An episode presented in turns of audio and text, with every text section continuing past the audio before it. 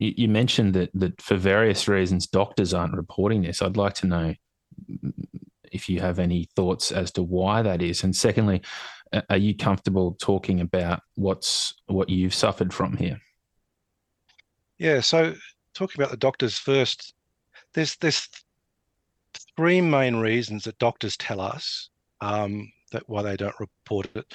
The first thing is a bit of a circular problem going on. One is so if if you go to a doctor after having had a vaccination, you say, "Oh, look, doc, I'm feeling really rubbish. This is wrong with me."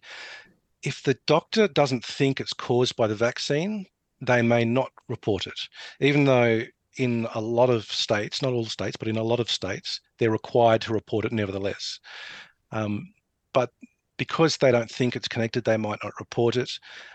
And by not reporting it, then the government doesn't have the full picture, and so they don't they don't put out safety uh, notices, um, and so mm. then doctors don't know that they should be looking out for it, and so they don't report it. So it's a vicious circle.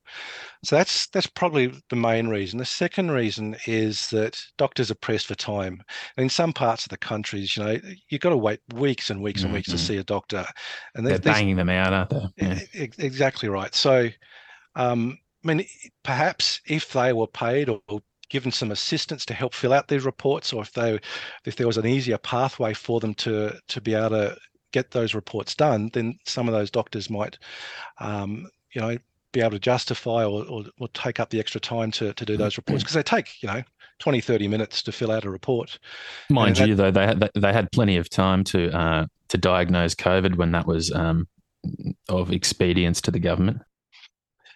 Yeah, well, that's a separate issue. Um, yeah, yeah, I, I, won't get into the COVID. That's a, that's a whole uh, different area of I'm politics. Being, and, I'm, yeah. I'm, I'm, being I'm being casually facetious there. Yeah, yeah, you're right. It's it's sort of a it's a funny dynamic where if you walk rock up to hospital and you've got all these symptoms, they say, "Yeah, it's COVID." You know, if something serious happens to you, you end up with say heart inflammation and you had COVID, then it's not a not a question. You got that from COVID.